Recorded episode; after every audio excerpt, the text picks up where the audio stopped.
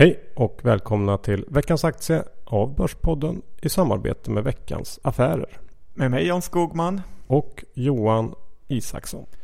Ja Johan, den här veckan ska vi ge oss på ett av världens allra största bolag. Ja, ska vi köpa? Ska vi sälja?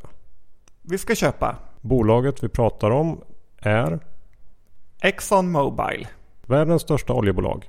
Oljan har ju som alla vet fullständigt kraschat sista månaderna och handlas nu på nivåer som jag vet inte när man såg senast. De är låga i alla fall.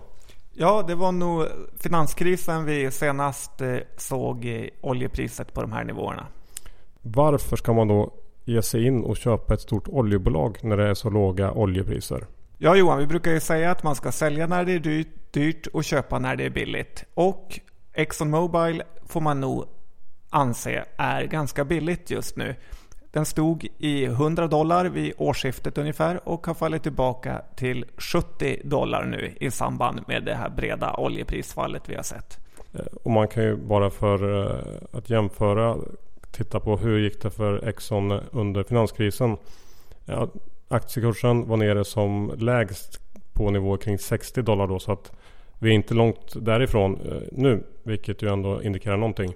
Ja, och eh, man får komma ihåg att eftersom Exxon Mobil är ett av världens största företag, även totalt eh, sett, så är de ett av företagen som kan komma att eh, lyckas utnyttja det här fallet och svagheten hos andra bolag till att växa ytterligare och på lång sikt bli ännu starkare. Ja, precis. Det är ju så vi tänker om. Det är ju inte för att det kommer att vara någon vinstexplosion närmsta tiden för Exxon. För det kommer det inte att vara. Men eh, billiga tillgångar kommer det finnas gott om och eh, Exxon är en av de spelarna som kommer att kunna dra nytta av det. Eh, och medan man väntar på att oljan ska förhoppningsvis stiga lite grann i pris igen. Då får man faktiskt lite drygt 4% i direktavkastning. Ja, det här bolaget är en så kallad dividend champion som har höjt sin utdelning 33 år i sträck. Att de ska sänka eller inte betala någon utdelning är fullständigt osannolikt i det här läget i alla fall. Så du får 4%. P-talet är kring 18 för i år. Vilket gör att utdelningen är helt täckt. Ja, så att eh, vi sätter köp på Exxon Mobil och eh, riktkursen, ja vad sätter vi den till John? Ja, den här är ju ett bolag du har i din långsiktiga portfölj som tickar utdelning. Men kommer den upp till 90 dollar så är det eh, läge att ta hem vinsten.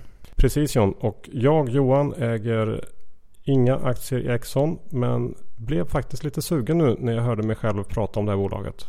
Ja, det är bra att vi pratar så gott om det, att du blir sugen. Ja, du då John, äger du några aktier i Exxon? Jag äger inte heller några aktier, men blev precis som du sugen på att köpa in.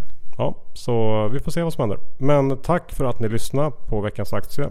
Så hörs vi om en vecka igen. Tack och hej. Hej.